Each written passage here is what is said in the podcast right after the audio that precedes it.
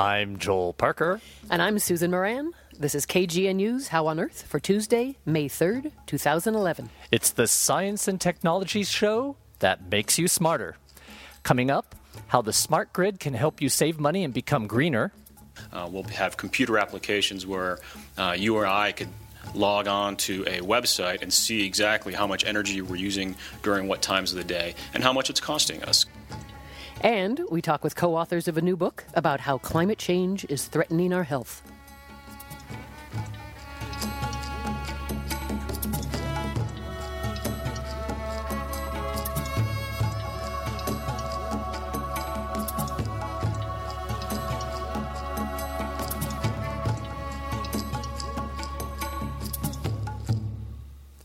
We begin with a look at some of the recent news in science. Women of childbearing age may want to avoid canned drinks and foods, as well as foods in hard plastic containers. Well, that's the conclusion of the lead author of a study presented at a scientific meeting in Denver last weekend. The study found that infants whose mothers had high levels of BPA, or bisphenol A, early in pregnancy were twice as likely to experience wheezing, an asthma symptom, as babies whose mothers had low levels of BPA. And this was true only up to 16 weeks of gestation. There was very little association later in pregnancy. Bisphenol A is widely used in hard plastic food packaging and the lining of metal cans. Studies show that the chemical is detectable in more than 9 out of every 10 people in the United States.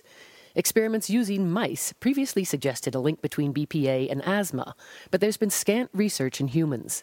Adam Spanier, the lead author of the Penn State College of Medicine, advised women of childbearing age to consider avoiding products containing BPA. But he also said more research is needed to see whether changes should be made in public policy to reduce exposures. This is a good week for checking out the night sky if the weather permits, particularly for the early risers among you. If you get up about half an hour before sunrise, it's around 5:30ish in the Boulder Denver area, and look at the sky above the eastern horizon, you will get to see a chance to see Earth's four nearest planetary neighbors all clustered closely together in the sky: Mercury, Venus, Mars, and Jupiter. Venus will appear as the brightest of the four. Mars will be quite faint, perhaps needing binoculars to see it in the pre sunrise dawnlight. This is the tightest grouping of bright planets that has occurred yet in the 21st century. Over the next few weeks, you will be able to watch this four point pattern change with the motion of the planets. The crescent moon will join the dance and pass through the pattern at the end of the month, May 29th through 31st. And to add some fireworks to the spectacle, the next few days are the peak of the Eta Aquarid meteor shower. These meteors are caused by the Earth passing through the debris tail of Halley's Comet, which is also responsible for the Orionid meteor shower in October. The Eta Aquarids have that name because they seem to radiate primarily from the constellation of Aquarius, though they do appear all around the sky. The best time to watch for these meteors is one or two hours before sunrise, looking low to the southeast. And on this day, 39 years ago, the environmental organization Greenpeace was founded in Vancouver, British Columbia.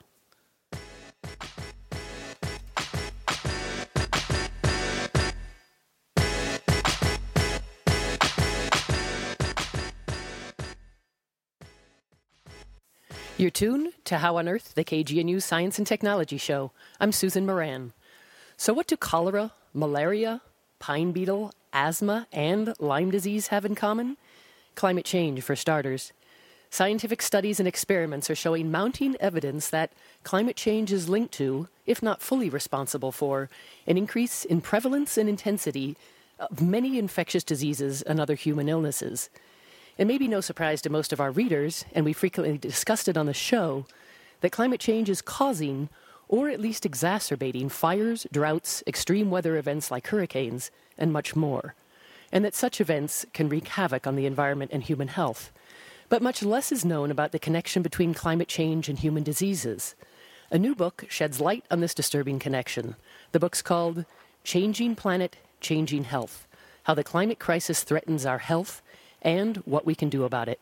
So we have on the phone the book's co authors Paul Epstein, a medical doctor and associate director of Harvard University's Center for Health and the Global Environment, and Dan Ferber, a science journalist with a PhD in biology, and he lives in Indianapolis. Dan and Paul, welcome to How on Earth.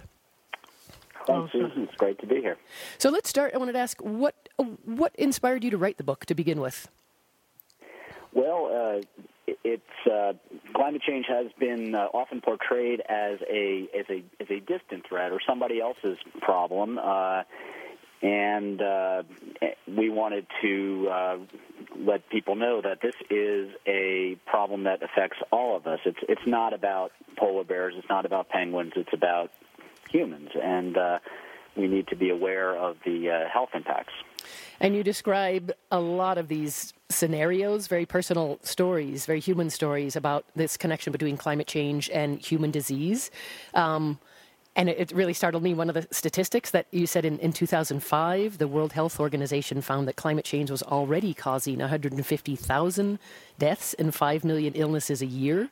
And early on in the book, you start with a young Kenyan girl named, if I pronounce it right, Elena Githeko, who got malaria. Could you, um, Paul, you were there, maybe walk us through that scenario and, and Dan Ferber as well, and, and what sort of what struck you there and what became, it looks like, the seeds for, for much more in the book? Certainly. Uh, go ahead, Paul.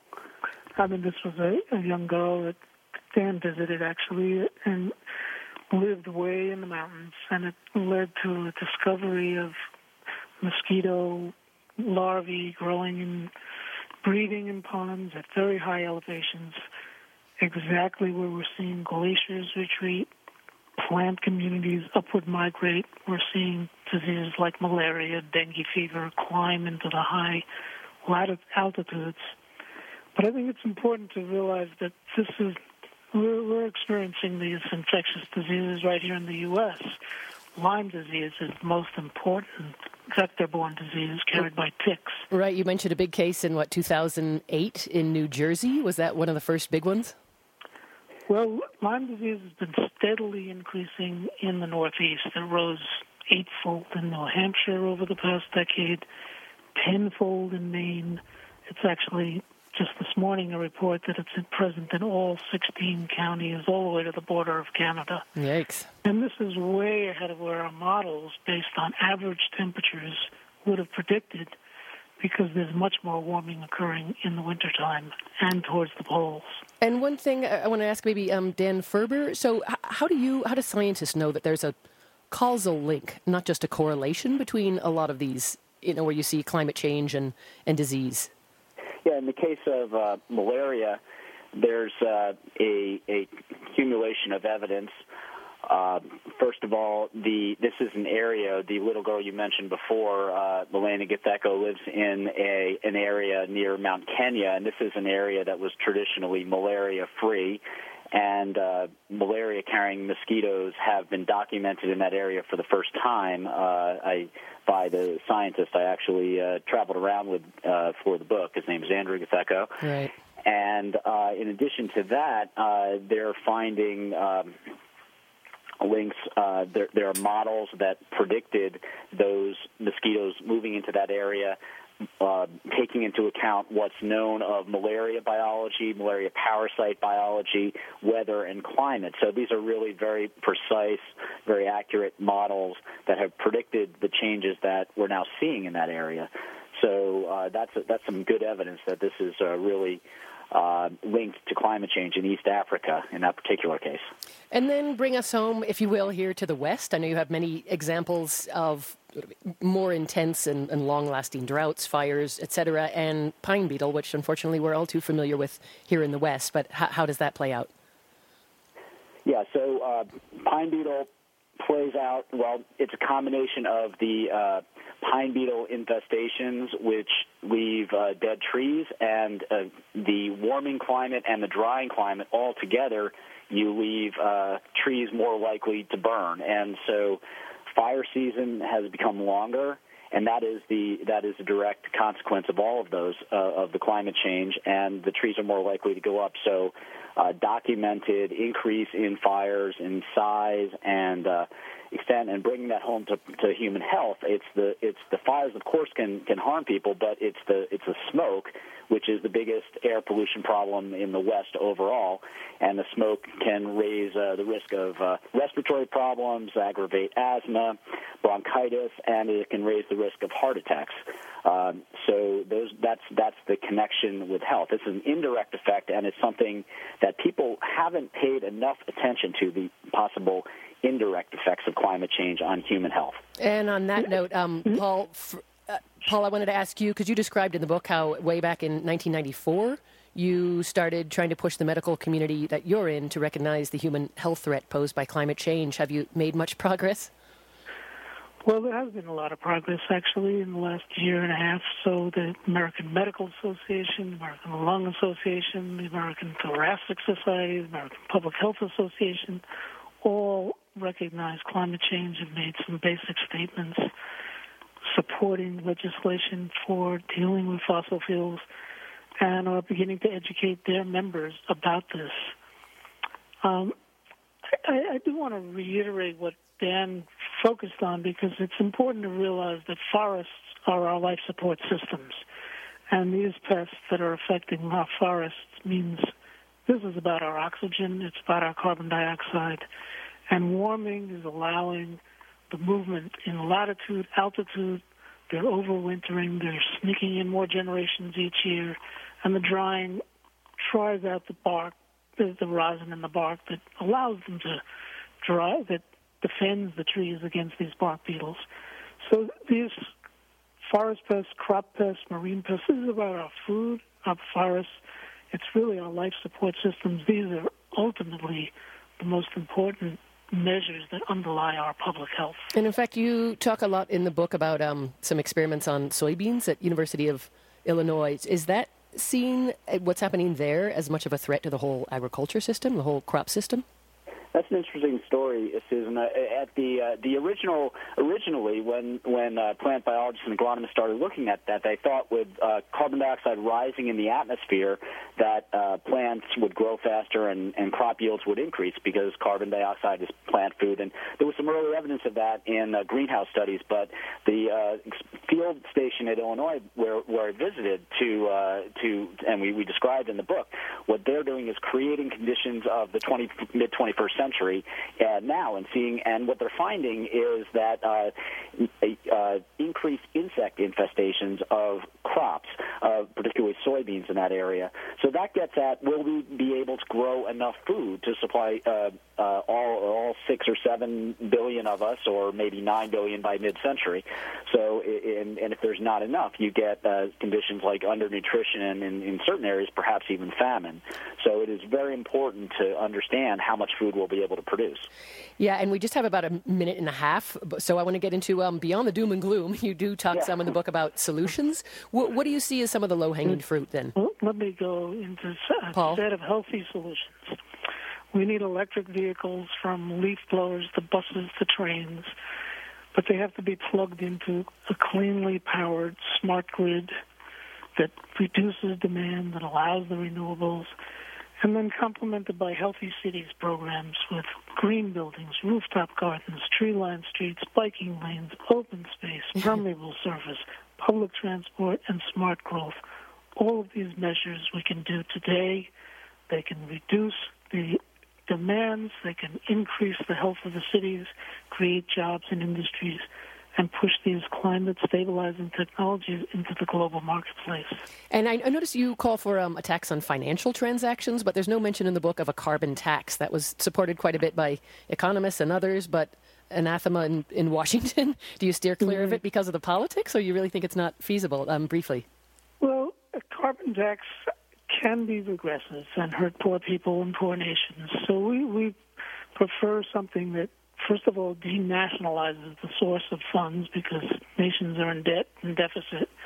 So a tax on financial transactions is something that would transfer money from the overbloated financial sector into clean industry. And a small tax would generate hundreds of billions of dollars, and that's the kind of money we need to embark on this clean energy transformation. Well, thank you so much. I know we've got to cut it off now. Hopefully, we can continue another time. That was Dan Ferber and Paul Epstein, co authors of the new book, Changing Planet, Changing Health. Thanks so much. Thank you. Thank you, Thank you. Susan. Great beer.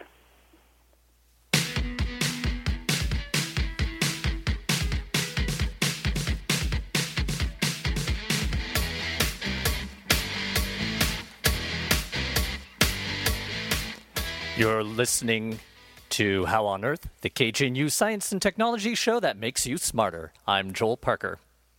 As we strive to reduce the carbon footprint of generating electrical power, we tend to think about things like wind turbines on the prairie and solar panels on our roofs. But often, the best way to prevent a couple pounds of carbon getting into the atmosphere is just to avoid using a kilowatt hour. The smart grid is a technology to help us do just that. We've heard a lot about the smart grid in Boulder with Xcel Energy's research project here. And as Boulder mulls over the option of a municipal utility, the concept becomes even more compelling. Reporter Tom McKinnon sat down with Davin Lim, a senior product manager at Tendril. Tendril is a local Boulder company devoted to developing the electric pipelines to make the smart grid work. David, to many people, the smart grid is a poorly defined concept. Can you get us started just by describing what it is? Sure. Yeah, that's very true. People don't necessarily know uh, exactly what we mean when we say smart grid. Let, us just look back a little bit. You know, over time, our electricity grid is something that's been with us for well over 100 years. And frankly, it's kind of showing the signs of its age. And you know, some of, sometimes those symptoms can be rather dramatic. For example, the the big blackout we had in the northeast part of the country several years ago. So the smart grid really is just that. It's an, intelligent electric grid to try and bring more reliability and more cost effective means to get electricity to our homes and houses and to provide means by which uh, utilities and consumers can kind of partner together to make sure that not only do we have reliability but that we are using energy as efficiently as possible. David, can you walk us through the smart grid uh, house of the future and, and, tell us when are we going to see that? Is it yeah, going to be uh, soon yeah. So let me just draw a couple of analogies. You know, uh, you and I, as, as, drivers of cars, we have we're used to seeing a speedometer telling us how fast we're going. We're seeing a, a fuel gauge telling us how much gasoline we're using, but we don't really have that notion in our homes about how much electricity we're using. So we have a, a, bill that arrives at the end of every month or so that tells us how much electricity we use, but it doesn't give us a feel for on a day to day basis how electricity is being used in, in our homes. And that's kind of what Tendril provides as part of its set of offerings, applications in the smart grid area. Uh, we'll have computer applications where uh, you or I could log on to a website and see exactly how much energy we're using during what times of the day and how much it's costing us, kind of like that fuel gauge in our car provides. Uh, we'll have devices that can show us specifically how much individual appliances are using, and there will be uh, means by which utilities can actually control or monitor the electricity usage in our individual homes. The average uh, household in the country spends about uh, $1,200 per year on electricity. How much could a, could a homeowner expect to, to save with an energy? Yeah, that's, that's a really interesting question. Uh, on average, 3 to 5% is, is very common, but um, it depends on how much engagement a user has, how much interest they develop. And we've actually had a pilot program up in the Cape Cod area of Massachusetts where we employ other techniques such as having uh, the users set a savings goal. For example, they could choose to save 10% or 15% or maybe even more. And by having a, a goal setting piece and providing information through the Tendril software to these users about specific actions they can take to help them save energy, we're seeing uh, sustained savings uh, over 9%. All right, to get the advantages of the smart grid, am I going to have to ditch my current appliances and buy smart ones? No, not at all. Uh, although certainly we are partnering with appliance manufacturers for what they're, we're calling smart appliances.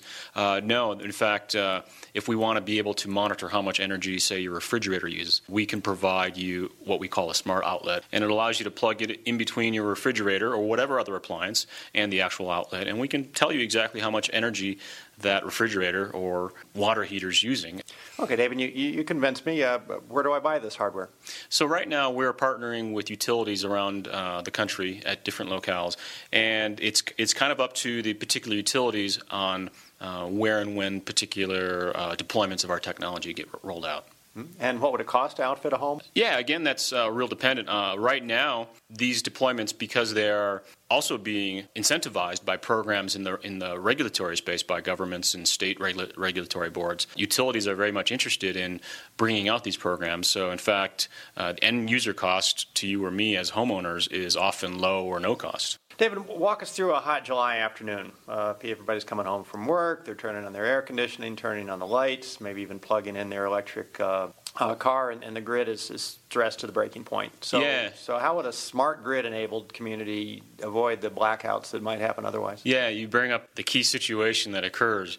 So, what we can provide are means by which utilities can actually adjust the temperature on thermostats in uh, sets of homes up or down a few degrees to reduce the peak loads that are present on the grid. And what that does, it, it, may allow them not only to avoid blackouts, but it might allow them to avoid having to bring on generation plants that cost ex- extraordinarily high amounts to, to bring online. And if I'm going to let the uh, utility take over control of my air conditioner, am I going to get a lower rate as a result? Yeah, that's very much a possibility. Um, by voluntarily signing up for such a program where you say, yeah, for a few days a year, I'm going to let my utility control my thermostat by a few degrees, overall, the Tendril platform will allow the, the utility to provide me a program where overall my cost of electricity is in fact lower. So um, not only am I saving electricity and saving energy overall, but I'm saving money. David, we have about a minute left. Is there anything we left out or uh, any points you'd like to emphasize? Well, thanks for the opportunity to talk to you. Uh, yeah, many people do have questions about what the smart grid is and what what's going to change on a, on a day-to-day basis um, as the smart grid becomes more part of our lives. Uh, it really is about being able to see and understand w- where our use of electricity is and how much uh, we're using on a day-to-day basis and, and really engaging ourselves as a partner with our utilities to have an electric, electricity grid that's more reliable, more cost-effective, basically being more efficient. And can you point our listeners to a website to get more information? Sure. Yeah, our website here at Tendril is www.tendrilinc.com. That was David Lim of Tendril. David, thanks for being on the program. Thank you, Tom. And thanks to Tom McKinnon for that report.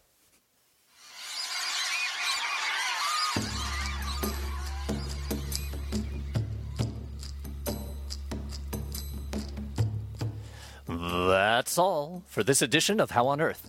Today's show is produced by Susan Moran, engineered by Ted Burnham, and additional contributions by Tom Yulsman. The executive producer is Joel Parker. Tim Morton wrote our theme music. Tom Wassinger produced it. Additional music by Bibio. Can't listen to How on Earth at a regular time? No worries. Just go to howonearthradio.org and click on the iTunes button to subscribe to our podcast. And if you're a musician, don't forget about our ongoing contest for a new theme song. Check out the contest rules at howonearthradio.org slash contest. Send your feedback to the KGNU comment line at 303 447 9911. For How on Earth, the KGNU Science Show, I'm Susan Moran. And I'm Joel Parker.